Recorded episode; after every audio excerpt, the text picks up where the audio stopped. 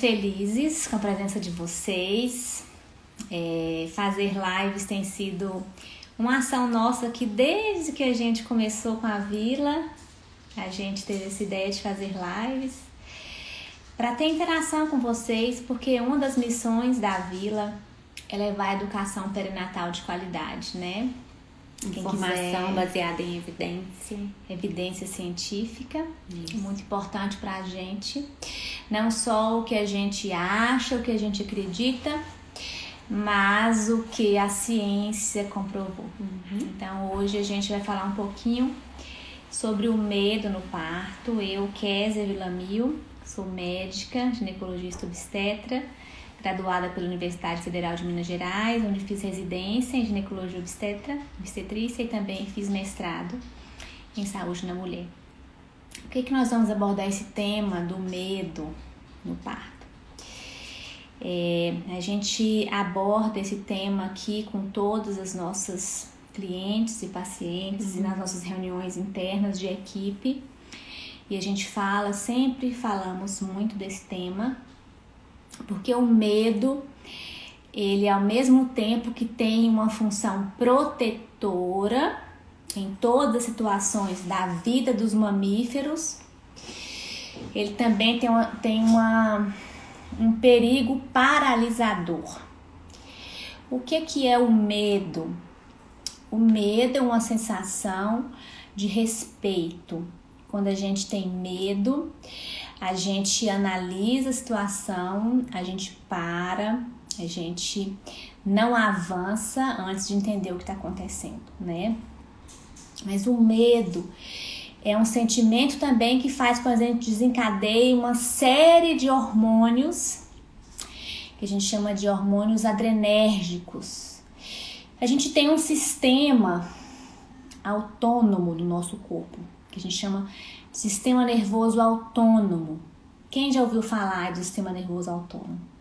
O sistema nervoso autônomo, gente, é um sistema, uma parte do nosso corpo que funciona de maneira independente, sem que a gente precise ordenar. Então, por exemplo, se eu quero mexer minha mão, eu tenho que falar mão abra, mão fecha, mão abra, mão fecha. Mas se meu coração quiser acelerar, eu não, eu não mando meu coração acelerar. Eu não mando meu nariz respirar. Por acaso alguém fica assim, vou respirar agora, vou respirar agora, vou piscar o olho, vou um, é, produzir saliva. A gente não precisa dar essas ordens. Quem controla isso é o sistema nervoso autônomo, ou autonômico. Então a gente estuda muito isso em medicina, né, em ciências gerais, né? Então esse sistema nervoso autônomo é quem controla as respostas que nós temos ao medo, tá? E o que que isso influencia no parto? Bem, o medo desencadeia uma série, uma série de respostas no nosso corpo dentro do sistema nervoso autonômico. Quando a gente sente medo, dentro do nosso cérebro, a gente desencadeia a resposta do sistema nervoso autônomo simpático. O sistema nervoso autônomo ele tem dois eixos, o eixo simpático e o eixo parasimpático. O simpático é que ele desencadeia aqueles reflexos que a gente fala de fight or flight, lute ou fuja, que é aquele, aquela sensação assim, você viu um boi que está vindo na sua direção. Então você vai dilatar a pupila, contrair os músculos, você vai lutar ou fugir. Então sua boca vai ficar seca, seus músculos vão contrair, você vai ficar tenso, o coração vai acelerar, taquicárdico, ansioso, tem que fugir ou lutar. É uma situação de estresse, de tensão, tá? É o sistema nervoso autonômico. Você precisa correr, você precisa lutar, você precisa defender. Agora, o sistema nervoso parasimpático são uma série de hormônios de respostas para que você rest and digest, descansar e digerir. É quando a gente se alimenta. Então a gente precisa deitar, relaxar, produzir hormônios digestivos. Então a gente não vai dilatar a pupila, a gente vai relaxar a pupila, a gente vai produzir o quê? Hormônios de relaxamento, de prazer, hormônios de digestão, acionar todo o sistema digestivo, intestinos, pâncreas, fígado, baço, hormônios de crescimento inclusive relacionados a parto, reprodução, ovulação, tudo isso. Então, o que acontece com os mamíferos no processo de parto, no processo sexual também? Se você está, se uma vaca está em trabalho de parto e ela tem uma ameaça, um predador, uma águia ou um, outro mamífero grande que vá ameaçar o seu filhote, ela vai parar o trabalho de parto naquele momento porque o filhote dela não pode nascer. Então o útero dela vai parar de contrair. Ela vai liberar adrenalina, que é o principal, e outros hormônios noradrenérgicos que nós chamamos, que são hormônios que bloqueiam as contrações uterinas, se ligam nos receptores de ocitocina do útero e bloqueiam também a produção cerebral de ocitocina e vai travar o trabalho de parto.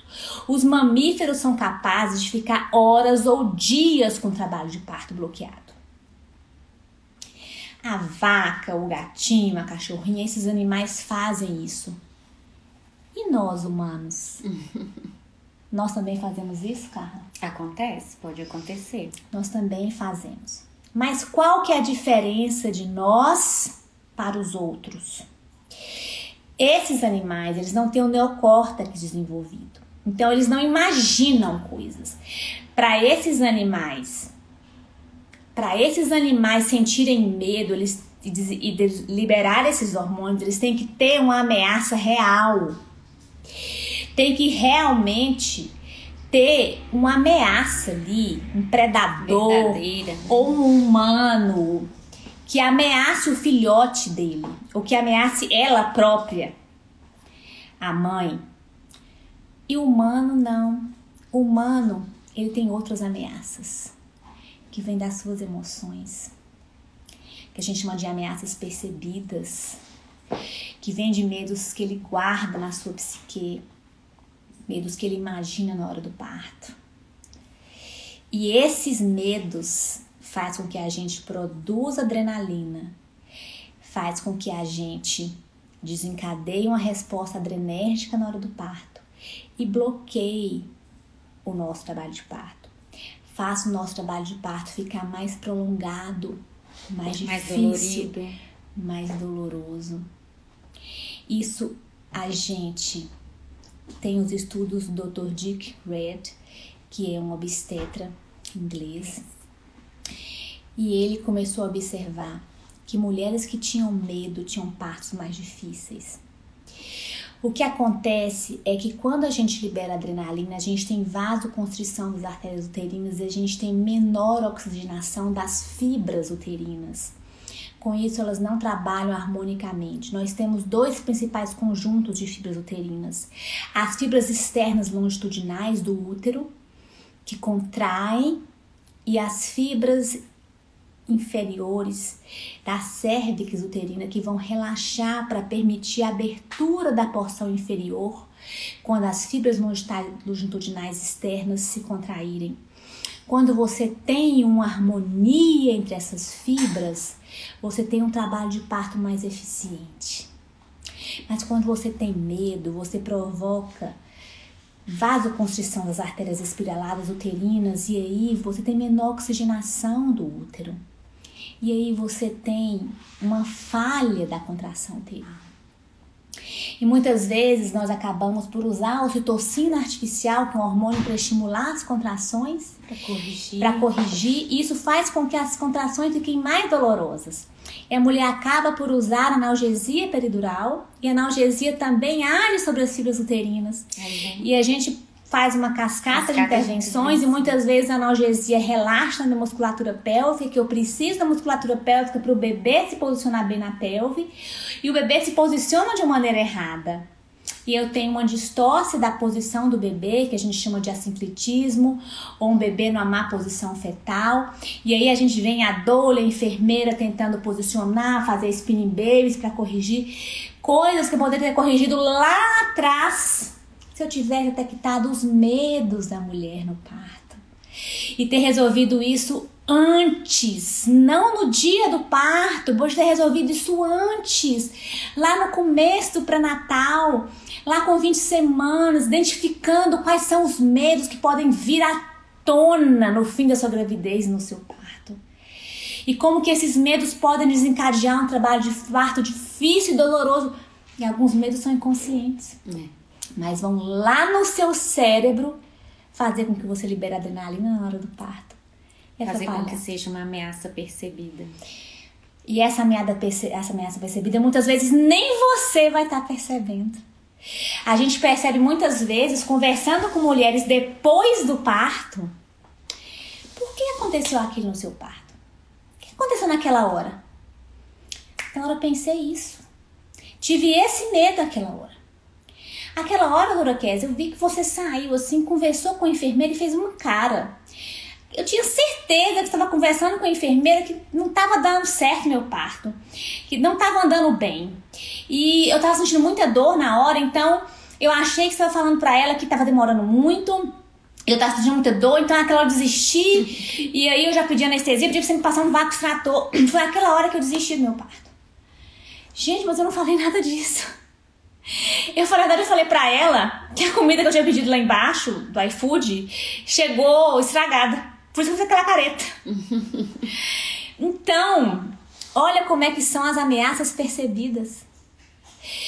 Tantas coisas podem acontecer durante o trabalho de parto, ou coisas que você não se preparou pro dia do parto. Já tive pacientes, por exemplo, que o carro quebrou no dia do parto.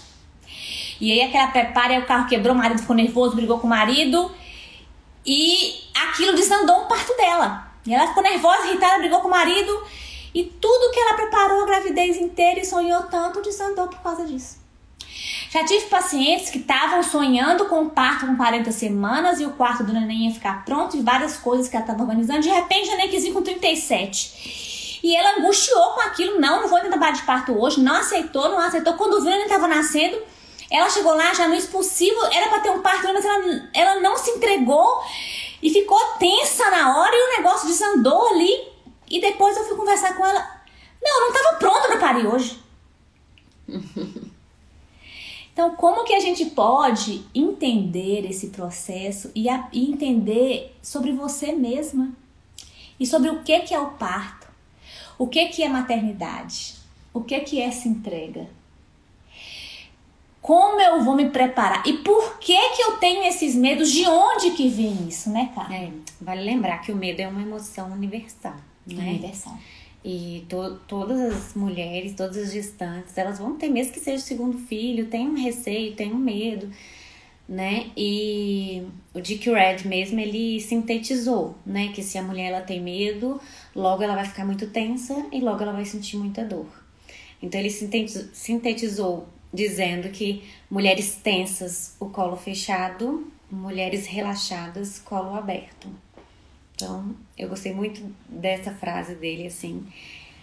E a gente precisa de- detectar esses medos, né? Durante a gestação. Enfrentá-los, né? Acho que olho no olho mesmo, de frente. E A gente, no curso de Hypnobirthing, a gente tem uma apostila que a gente manda para os casais, para eles responderem em casa, que a gente lista os medos e pede para os casais responderem quais são os medos que eles têm, que eles detectam que, que tem, né?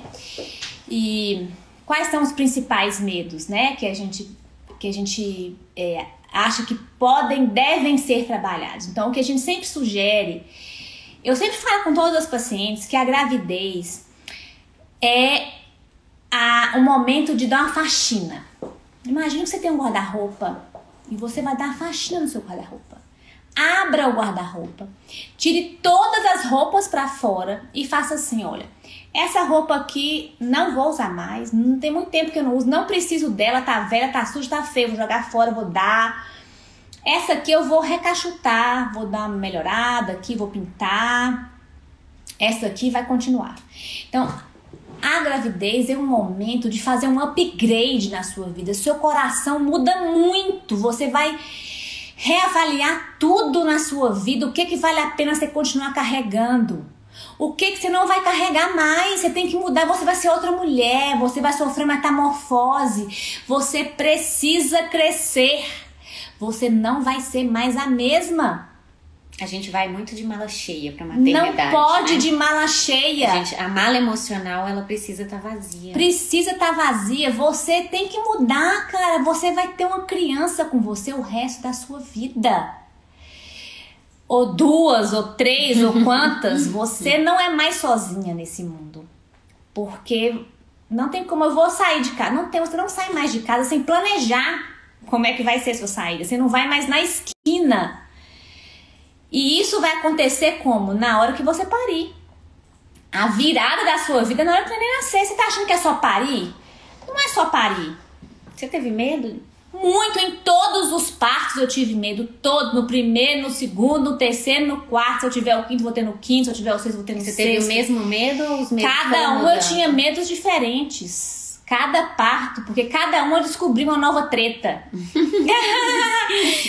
E cada um tinha mais expectativa. Porque, ah, mas agora eu já sei que eu posso melhorar isso, porque agora eu sei que isso pode ser mais gostoso, porque esse agora eu tenho mais isso, agora eu sei que eu posso melhorar mais isso. Cada um eu queria uma performance melhor. Então, cada um tinha mais expectativa. Eu queria uma vela mais cheirosa, eu queria uma foto mais bacana. Então, tinha mais expectativa também. Então, eu sempre tive medo em todos os partos. E da dor Dá dor é, muito. Eu acho que é a mais temida, né? Porque ela vem muito passando... medo da dor, porque parto dói para a grande maioria das pessoas. Para a grande maioria dói M U I T O. Muito. Algumas poucas mulheres sortudas não sentem dor, mas para a maioria das mulheres dói muito. E nós estamos aqui para ajudar com técnicas para você sentir pouca ou nenhuma dor, ou muito pouca dor. Mas sem nada, sem nenhuma ajuda, pode ser que não doa, mas na maioria das vezes dói. Vai doer. É. Então, quem não tem medo de parto, ou tá mentindo, ou tá mentindo. o que me afligiu muito também no meu foi é, esse medo da dor também né, desconhecida, né? E quando é conhecida, a gente também é. Mas eu acho que, é, que as pessoas carregam muito isso também, porque elas vêm trazendo desse, de, desse tempo ruim que as mulheres tiveram assistência ruim, Sim. né? E viveram partos é, negativos, assim, viveram experiências negativas. Então foram passando para as filhas e para as noras que parto era ruim, que parto era doloroso, que parto era isso. Então a gente vem carregando isso, né? Nossa, para que eu vou parir, né? Por que, que eu vou passar por isso? Então eu, eu acho que veio muito disso, assim, né? Dessa geração em geração sendo passado que parto é uma coisa terrível. Esse a gente é um já vai muito mais carregado de medo. A origem dos medos. Esse é um dos medos. Eu cresci ouvindo, eu tenho histórias de pessoas próximas, então minha mãe, cresci, meu parto foi sofrido. Isso a gente, imagina você crescer ouvindo, eu cresci ouvindo da minha mãe, que sofreu violência no meu nascimento. Eu cresci ouvindo isso. Cresci ouvindo que eu fui separada da minha mãe quando, ela, quando eu nasci. Então você cresce ouvindo que parto é uma violência. Como é que, vo, como é que você vai de fato acreditar que não é, que pode ser? Você tem todas as suas amigas próximas tiveram cesariana porque com 38, 39 semanas teve alguma complicação. Que você acredita que não foram complicações reais, porque inclusive não perca o mês que vem teremos uma live indicações reais e fictícias de cesariana. Hum, boa. Não percam, doutora Renata, doutora Ana. Mas é possível, gente? Tenho 10 amigas Será que todas essas 10, os motivos da cesariana foram falsos, fictícios? Então, pode vir essas minhocas na sua cabeça. Não é possível que o sistema brasileiro é tão, tão errado assim. Pode vir, a gente fica. Eu tive, eu, Késia, tive um bebê especial, tive um bebê com síndrome. E eu fiz de tudo para evitar essa síndrome. Eu me cuidei, eu tinha nutricionista, eu me alimentava bem, eu usei ácido fólico. Tomei todos os cuidados e mesmo assim tive um bebê especial sem cérebro. Como é que eu não tinha medo de ter outro bebê especial, gente? de ter outra complicação no meu parto. Eu trabalhava no comitê de óbitos neonatais. Eu trabalhei 10 anos investigando todos os óbitos de bebês. A gente abria os envelopes de todos os bebês que nasciam e morriam no parto em Belo Horizonte. Eu trabalhava investigando os óbitos dos bebês que morriam no parto. O envelope vinha envelope lacrado com investigação e a gente investigava e entrava nos dados para o Ministério da Saúde, do Comitê de Óbitos. Então, para mim, parto matava bebês. Eu também participava do Comitê de Óbitos Maternos, investigava as mulheres que morriam no parto em Belo Horizonte, na Secretaria de Saúde. Como que eu não ia ter medo de parto? Mas ao mesmo tempo, eu era a Késia que defendia o parto humanizado que acreditava que parto era um momento sublime de prazer para a mulher e trabalhava na rede de humanização, no projeto BH pelo parto normal, 17 anos lutando e trabalhando na exposição Sentidos do Nascer, construindo a exposição, treinando pessoas com acadêmicos de medicina, de enfermagem então era tudo muito ambíguo para mim, mas no íntimo eu tinha muitos medos, sim. Eu sabia que parto podia complicar. Sempre trabalhei, trabalhei dei plantão em hospitais de alto risco, residência no hospital de muito alto risco, com gravidezes de alto risco, com muitas complicações, eclâmpsia, fetos mal formados. Vi muitas complicações, muitas mortes. Então eu tinha uma bagagem, uma mala. Você tinha medo, então. Pesada pesada. Minha primeira filha, eu saí do hospital direto pro cemitério. No banco de trás do carro da funerária, com minha filha dentro do caixão. Como que eu ia conseguir me entregar para viver um parto sem dor? Então, meu segundo e meu terceiro parto doeram muito. Doeram muito em mim. Doeram muito, foram muito dolorosos. E foi então que quando eu engravidei pela quarta vez, engravidei da Rebeca, eu falei, não. não é Agora é eu quero uma experiência nova. Não é possível, eu acredito no parto como uma experiência transformadora, transcendente. Eu quero sentir todo esse prazer que eu acredito que o parto é. Parto é maravilhoso, minhas pacientes contam tudo que elas sentem. Eu quero sentir só a parte boa. Eu não quero mais sentir essa dor terrível do parto que eu senti nos meus partos. Eu sei que dói, mas eu não quero sofrer. Eu quero sentir só esse prazer. Eu senti o prazer nos outros, mas eu sentia muita dor. E foi então que eu busquei hipnose e busquei trabalhar esses medos e fui reconhecendo. Chamei meu marido para trabalhar comigo. E aí foi que eu fui vencendo e fui me entregando, entendi que era um momento de eu me desligar um pouco desses comitês de óbito, pedi uma licença lá sem vencimento e afastei um pouco, diminuí um pouco minha carga, me conectei mais com a minha família, comecei a trabalhar as afirmações positivas, comecei a trabalhar muito a minha positividade, a minha conexão com minha bebê. E aí eu tive um parto mais gostoso de todos, que foi o parto da Rebeca. E eu entendi a importância que a gente tem que ter de trabalhar esses medos. Desde lá no começo. Não deixar para o fim da gravidez fazer ali um cursinho de parto e. Não resolve, né? Não né, Carla? E é, por isso que a gente. Nós tem... temos dentro de nós ferramentas que, né? A, primeiro que a, a, a auto-hipnose não é ninguém que vai ficar te não. hipnotizando, né? A gente já usa no dia a dia aí, né, doutora Késia? Tô aqui concentrada e a Késia tá aqui, ó, falando, falando. A auto-hipnose não são técnicas que ninguém vai te hipnotizar. É um processo seu, interno.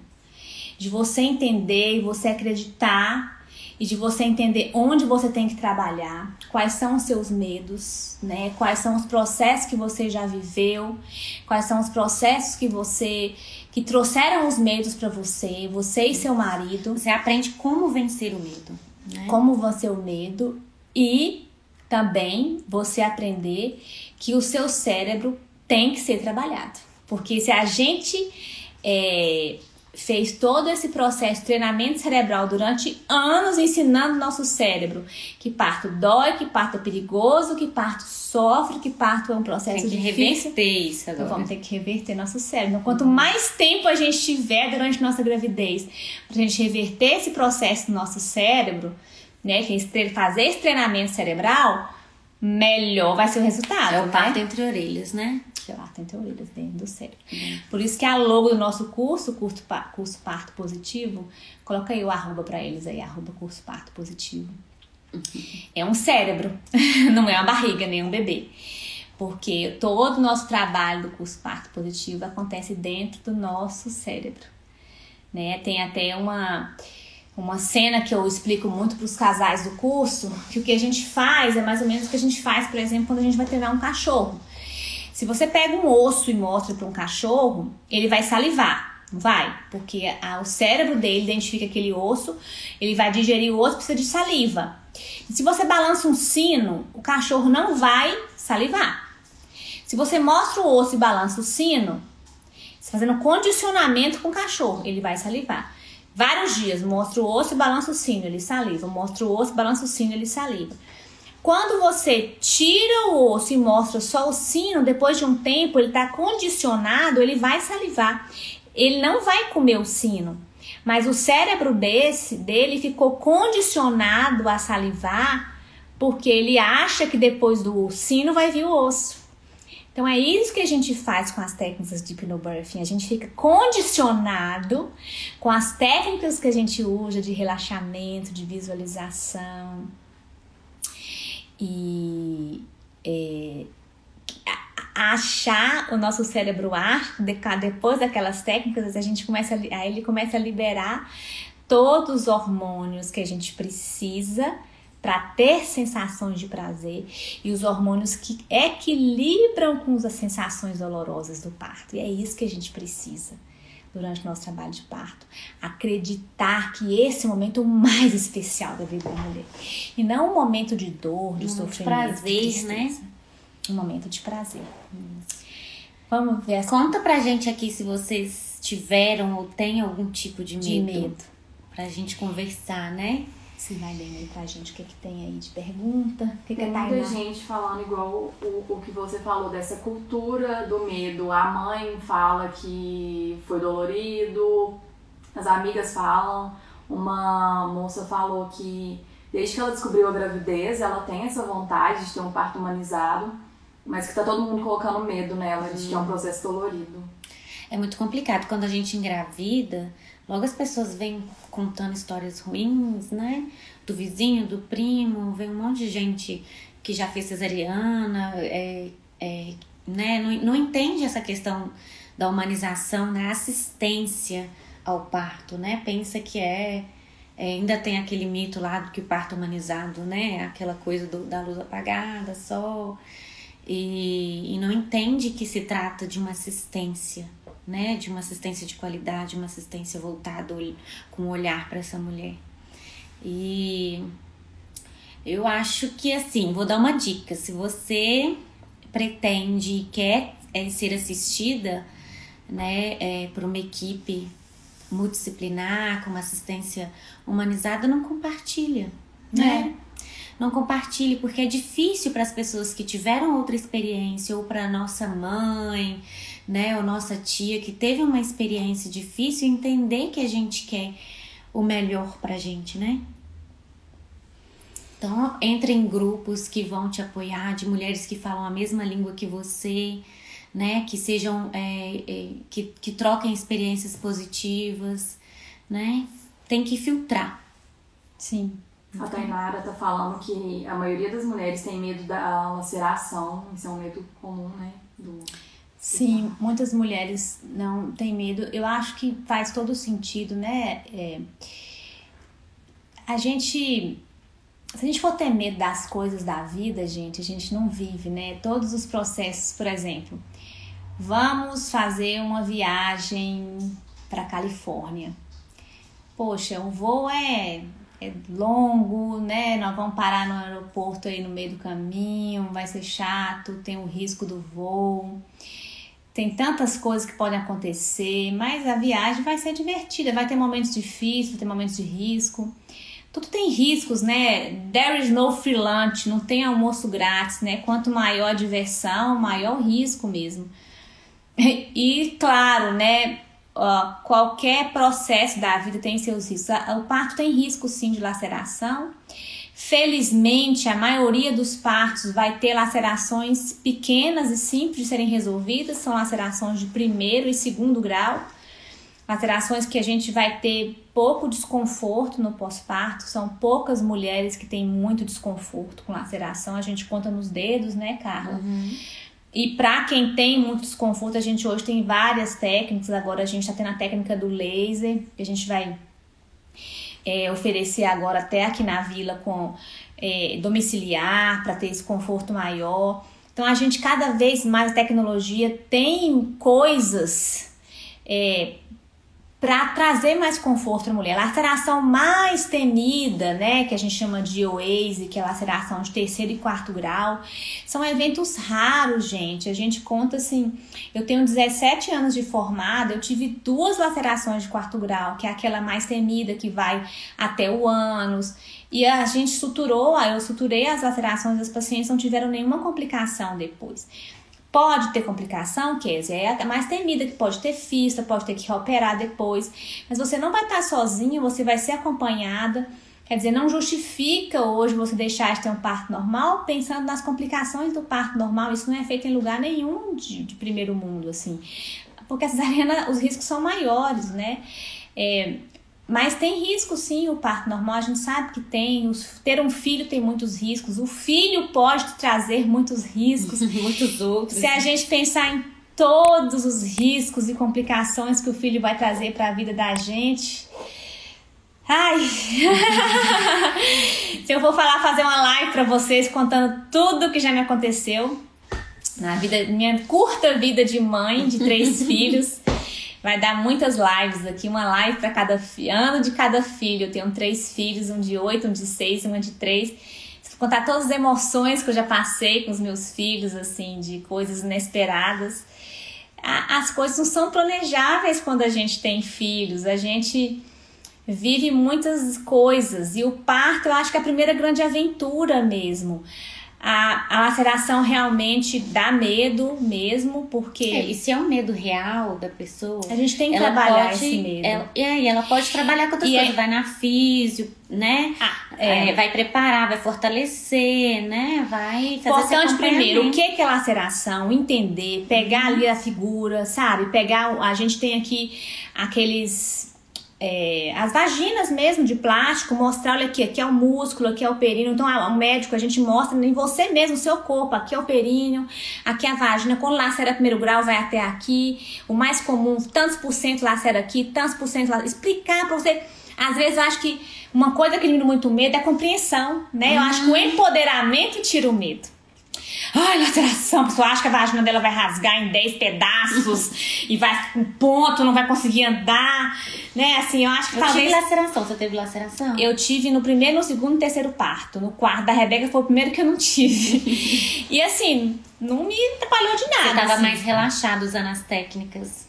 Pode ser, mas uhum. também a Rebeca foi menor. Eu acho uhum. que isso uhum. também influenciou, assim. Uhum. É, a Rebeca foi 3,300, os meninos foram 3. Eu tive uma laceração tranquila também. As minhas são pequenininhas também, é. não posso também reclamar, não. Também nesses cinco anos que eu tô trabalhando como doula, assim, eu vi poucas vezes terceiro grau, depois disso não vi mais também, assim. Terceiro grau? Uma vez, eu acho, uma duas vezes laceração de terceiro grau. Terceiro eu já tive mais, assim, a gente uhum. tem mais terceiro aqui. Quarto, que é a mais é, perigosa, assim, né? Que tem mais risco de fístula mesmo, que a gente. Então, assim, a grande preocupação mesmo, eu sei que as pessoas têm. Outro medo que a, a Tati está falando aqui de alargar a vagina. Bem, gente, essa questão de alargar a vagina é uma questão que, independente de parto, né? A gente pode até conversar mais sobre essa questão da vagina, do prazer sexual, da questão sexual da mulher. Fazer uma live sobre isso. Nossa, podemos falar muito sobre essa questão vaginal. É, primeira coisa importante, né? Prazer sexual não tem a ver com largura de vagina, tamanho de pênis, Outra coisa tá, que acontece aqui, aqui, aqui, aqui, não aqui, né? Vamos falar primeiro de cérebro, de relacionamento, de vida a dois, de, de você e você mesmo, você conhecer seu corpo, seu clitóris, né, gente? Porque orgasmo não acontece na vagina, acontece no clitóris, mas a gente pode conversar mais sobre isso. Fazer umas lives aí sobre sexo bem quentinhas. Carlinha quase não gosta de sexo, né, Carlinha? Ai, vigia! Vigia! Fecha aspas, fecha aspas. Voltamos aqui para a Pepeca, para o assunto de parto. A, a Camila Vieira falou que ela tá grávida de gêmeos. Os dois são cefálicos. Só que ela tem medo Ai, de um ser normal e no segundo partir pra uma cesárea. Uai, Ela tem muito medo. você mora onde, Camila? Tá Pega o avião e vem pra tá cá. chamando com pensamento. Vem pra cá, Camila. nós, eh, nós gostamos Vem de aqui, gêmeos. Camila, quero ser sua doula. Quero ser sua obstetra. Aqui, gêmeos, aqui a gente, ó. Aqui nasce. E a gente ama gêmeos. É. A Glenda deu um relato positivo. Falou que vocês fizeram todos os medos dela, quase todos sumirem. E que Ah. no final a experiência dela foi maior do que ela imaginava. Ah, Que que bom, anteriormente Clê. ela tinha muito medo nos outros partos, mas que aqui melhorou muito. Que bom, né? Muito bom, Glenda. Tem as perguntas que mandou nos- nas caixinhas a, a, Tainá, a Tainá mandou? Não, vou pedir pra ela. A Amanda tá falando que tem muito medo da ansiedade dela atrapalhar nesse momento do parto, Ansiedade. causar um medo. E que a gente vê acontecendo muito a questão da ansiedade, né? Que a gente vê muito. de Ansiedade da entrar- data, né? Do, da, que tem que nascer até 40 semanas, então da- abreviando aí o trabalho de parto. Eu, eu acho que bloqueia muito entrar em trabalho de parto, É. né? Gente, entrou, vai sair. Espera o dia certo. Né, gente, eu passei por uma leva aí de mulheres que queriam que nascesse antes das 40 semanas. Agora tem uma. A Camila Uma mora em Lafayette, tá em DH, Camila, ó. Come on. Come here. We are just waiting for you. Come here, É. please. A ansiedade pode atrapalhar mesmo, né? Ansiedade é muito ruim. Gente, ansiedade é o mal do século. Eu Mas acho. se ela fazendo os exercícios todo dia, aplicando os exercícios do parto positivo, É, vai é, ajudar ela a diminui- relaxar bastante. É muito gostoso. Vai assim. diminuir bastante gente, essa ansiedade. Mesmo quem não fez o curso, né? A gente é gratuito lá no, no canal do YouTube do Instituto Vila Mil. É, vocês podem ouvir o nosso áudio, tá? O áudio do, do curso de parto positivo é gratuito para vocês. É só vocês entrarem lá, que tá curso parto positivo, é uma playlist. Dá para vocês ouvirem o nosso áudio de afirmações positivas. Só de vocês escutarem esse áudio já diminui bastante a ansiedade, tá bom? Trabalhar nisso, né? A Tati está falando também que as mulheres têm medo de demorar o trabalho de parto. Também é um outro medo. As mulheres controladoras, né? Não tem que nascer antes de 40 semanas, não pode demorar. Se relaxar, vai tudo funcionar melhor, né? Como a Cat explicou sobre as fibras uterinas trabalhando em harmonia, vai abreviar esse tempo mesmo, né? É, agora, uma mulher tensa vai prolongar mesmo esse processo do trabalho de parto. Mas a gente tem que entrar pro trabalho de parto e mergulhar de cabeça. A gente não tem controle, a gente não pode ter controle sobre o trabalho de parto. Né? Acho que prolonga muito essa questão do- desse controle. Ai, quanto tempo vai durar, né? Tá com compromisso? tá com compromisso aí? Né? Tem que... A gente cancela os compromissos, né? Por que a mulher não pode cancelar os dela? Gente, deixa durar, porque sabe por quê? Quem esperou nove meses espera seis, 18, 20, 24 horas. Olha, é muito importante a mulher entender o seguinte. Porque eu acho que talvez a questão da dor também. Ela fica com medo de ficar sentindo dor muito tempo. É, sim. Então, tirar essa questão do, do, do peso da dor. Eu sempre explico, você não vai. O parto não dói de 1 até 10 centímetros, não. Até 6 é de boa demais. Você vai estar assim, tranquila, plena, sorrindo. 6 começa a incomodar um pouco. O trem pega com 8 centímetros. É a fase de transição. Então, assim, né? até 8 você fica em casa de boa na lagoa. Claro, se você estiver tranquila, leve, né? Eu não tô falando de parto induzido, tá, gente? Nem de parto com uso de medicamento, tô falando de parto espontâneo.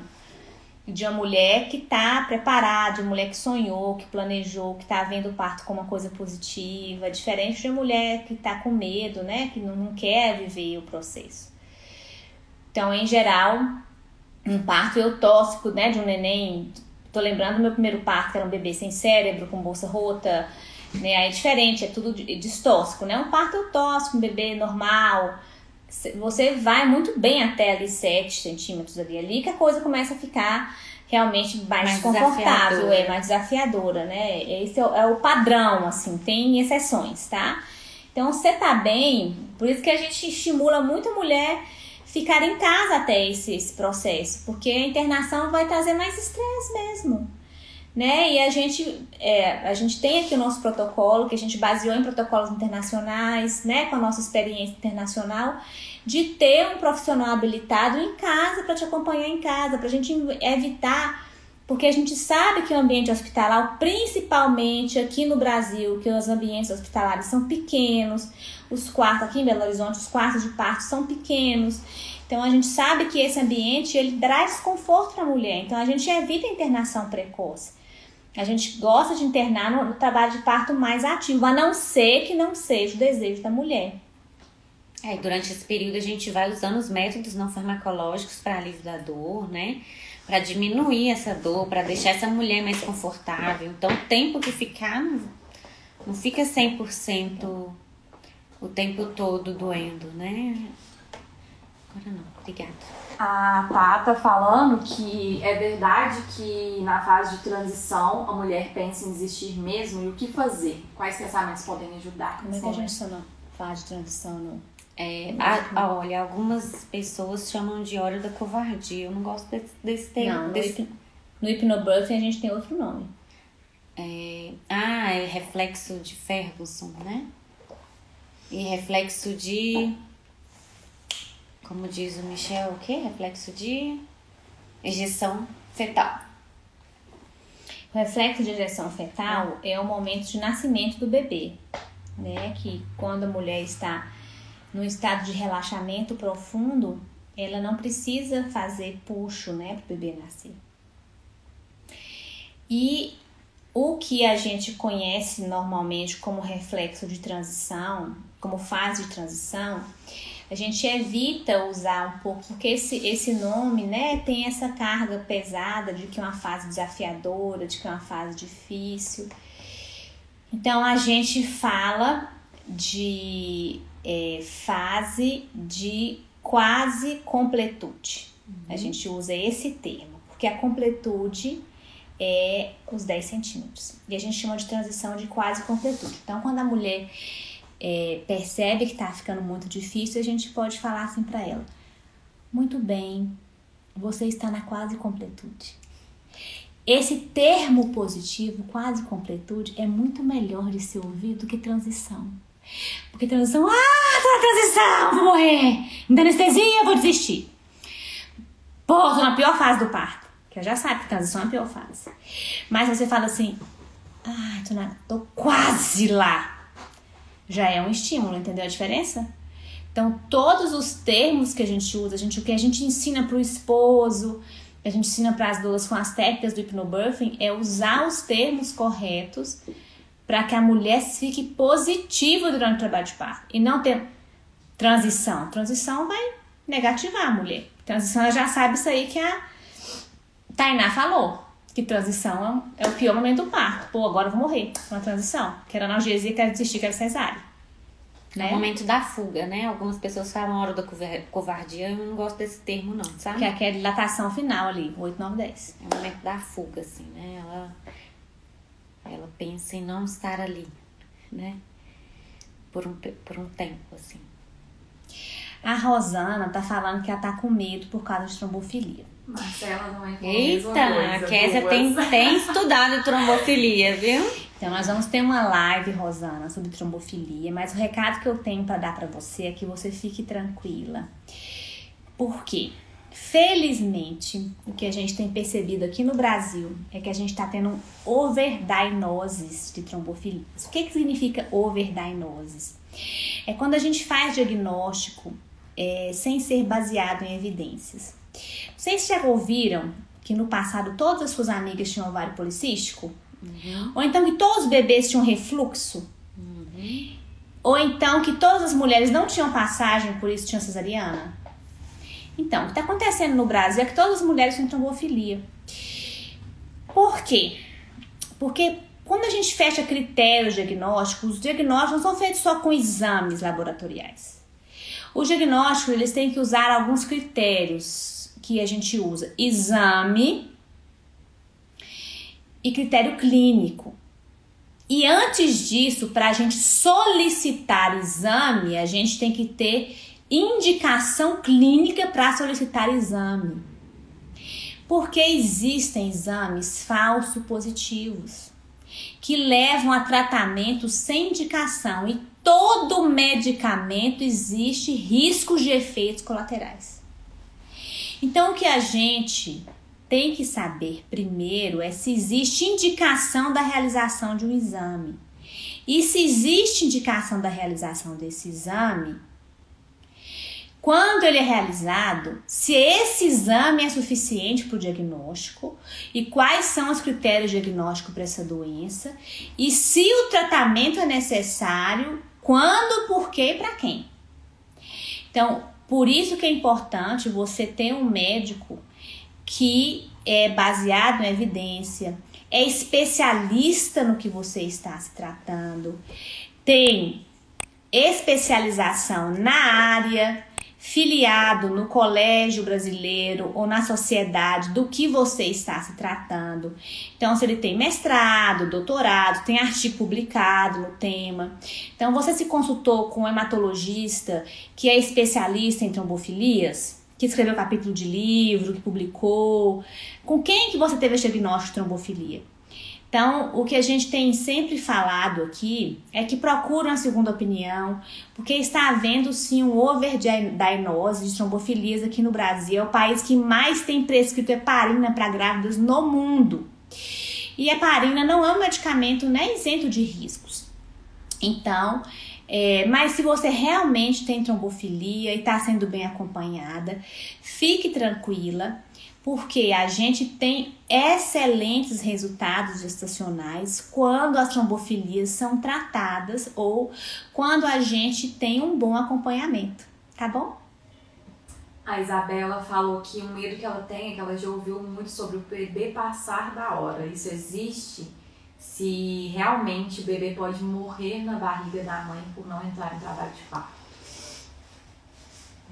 Eu, eu, não, eu não consigo entender o que, que é isso. Veio passar da hora. Acho que sim. É relógio? É. Passar da hora? É, eu, eu, não, eu não Passar consigo. da hora. 43, seria isso pra ela. É, Especifica aí pra gente. Eu, eu, eu, eu, como é que ela chama? Isabela. Isabela. Então, Isabela, eu não, eu, eu não sei o que, que é isso. Eu nunca vi isso acontecer, bebê passar da hora. Eu não sei o que, que é isso, Isabela. Eu realmente já ouvi as pessoas falarem isso, bebê passar da hora. É, a Tainatra acha que quando a mulher não entra em trabalho de parto, todas as mulheres entram em trabalho de parto, assim. O que acontece é que existem recomendações internacionais de induzir o parto após 42 semanas. Então, não passa da hora, porque a gente, talvez, se você quiser falar passa da hora, né? Nós é, induzimos o parto após 42 semanas, porque existem alguns riscos quando o, a mulher entra em trabalho de parto depois de 42, sabe?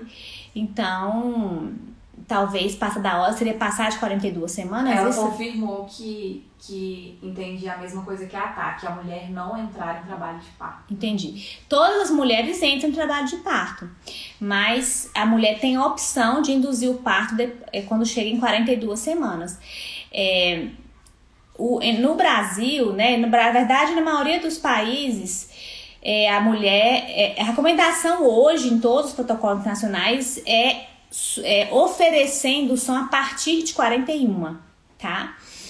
E a recomendação é que não passe de 42, mas é a opção da mulher, desde que ela entenda sobre os riscos né, que tem dela passando de 42. Mas isso não é absoluto, ela pode induzir ou não se ela quiser, tá? Desde que ela entenda os riscos e benefícios da, da indução.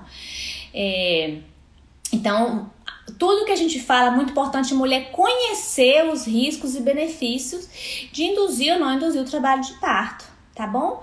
Então, a partir de 41 semanas já é realizada a indução do parto e, e por isso que não existe passar da hora, tá? A Lorena falou: Meu sonho é ganhar em casa, mas vários obstetras me desencorajaram. O risco é muito grande. A médica chegou a me perguntar se eu era índia por querer parto domiciliar. Então, os estudos hoje mostram que existe um risco aumentado é, de mortalidade, morbidade é, para o bebê quando, é o primeiro parto da mulher. Os trabalhos, é, tem muitos trabalhos, muitos, muitos, muitos trabalhos né, sobre isso. É, eu confesso que assim tem muito tempo que eu não paro para estudar esses, esses estudos, né? Quando eu o curso, quando eu dou o curso de parto humanizado em geral, eu me atualizo mais sobre parto domiciliar. Aqui em Belo Horizonte a gente tem equipes que trabalham com parto domiciliar e tem todos esses dados mais atualizados. Eu vou deixar, coloca um arroba aí, equipe Bom Parto, que é uma equipe que tem tudo isso. Se você quiser entrar em contato com eles, eles vão saber te passar todas essas, essas estatísticas artigos para você se inteirar melhor disso, de quais são os riscos, te passar assim, a parte científica melhor, porque eu não estou com as coisas aqui na ponta da língua para te passar. Tá? Mas a gente tem países que trabalham com parto domiciliar, inclusive é, o governo oferece, tem os protocolos, tem os critérios, né? E tem países que oferecem de maneira particular, né? Como no Brasil. O Brasil a gente tem em Belo Horizonte ah, o SUS oferece parto domiciliar e também na rede privada a gente tem uma equipe que oferece parto domiciliar. Outras cidades do Brasil também têm equipes particulares que oferecem, tá bom? A Mogiane tá falando que tem medo de faltar oxigênio pro bebê, que aconteceu se o trabalho de parto for prolongado. Que aconteceu isso com a sogra dela e levou a uma perda. Então, Mogiane, esse seu medo também é um medo muito comum. O que acontece no nosso país? A gente vem de um histórico de partos mal cuidados, né? Não só partos, né? A nossa saúde é uma saúde ainda muito mal cuidada. Então, é, todo mundo tem uma história na família de um parto mal cuidado, de um parente mal cuidado, de um idoso mal cuidado, de um tio mal cuidado. Todo mundo tem uma história. Eu tenho uma história. Todo mundo tem uma história. Eu tenho um primo que teve hipóxia intraparto e hoje ele é especial. Então todo mundo tem uma história, né, de alguém que teve hipóxia intraparto. Eu sempre recebo pacientes aqui que contam alguma história.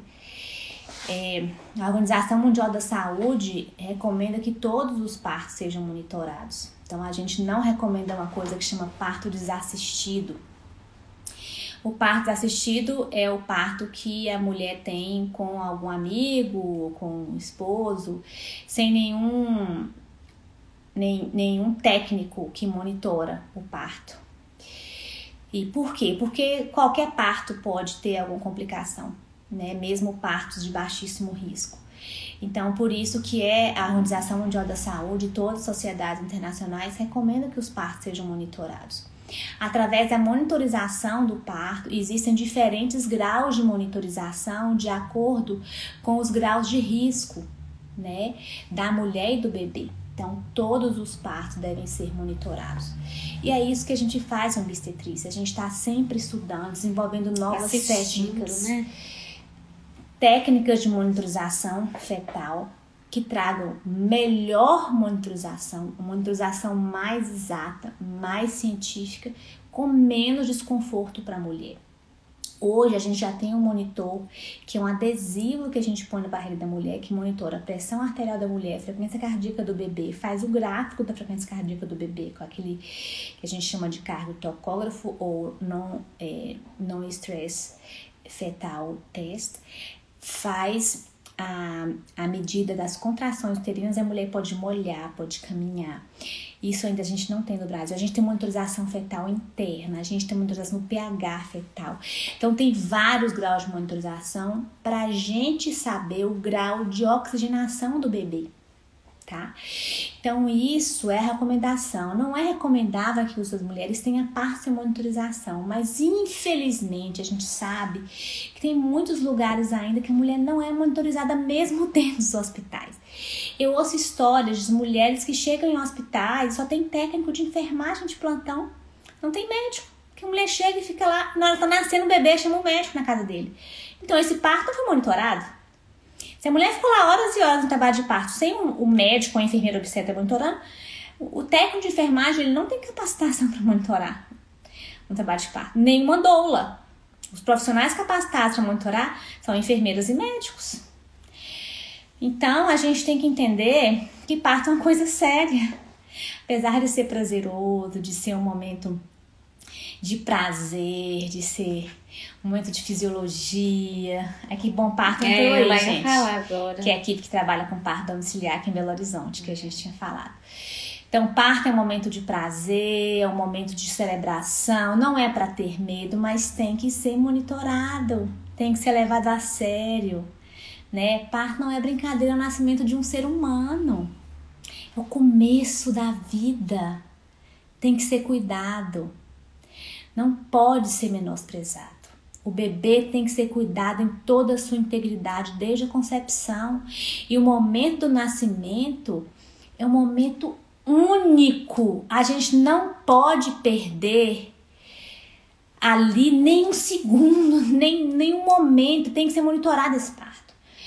Então, é, o que a gente trabalha, estuda e cuida e você tem que ter confiança em quem vai estar cuidando de você. Não dá pra você ir para um parto sem confiar em quem vai estar cuidando e monitorando seu bebê. Eu sempre falo com os pacientes assim: olha, você tem que estar preocupada com você e seu corpo. Quem vai estar preocupada se o bebê tá bem, se você tá bem, se o parto tá evoluindo, somos nós.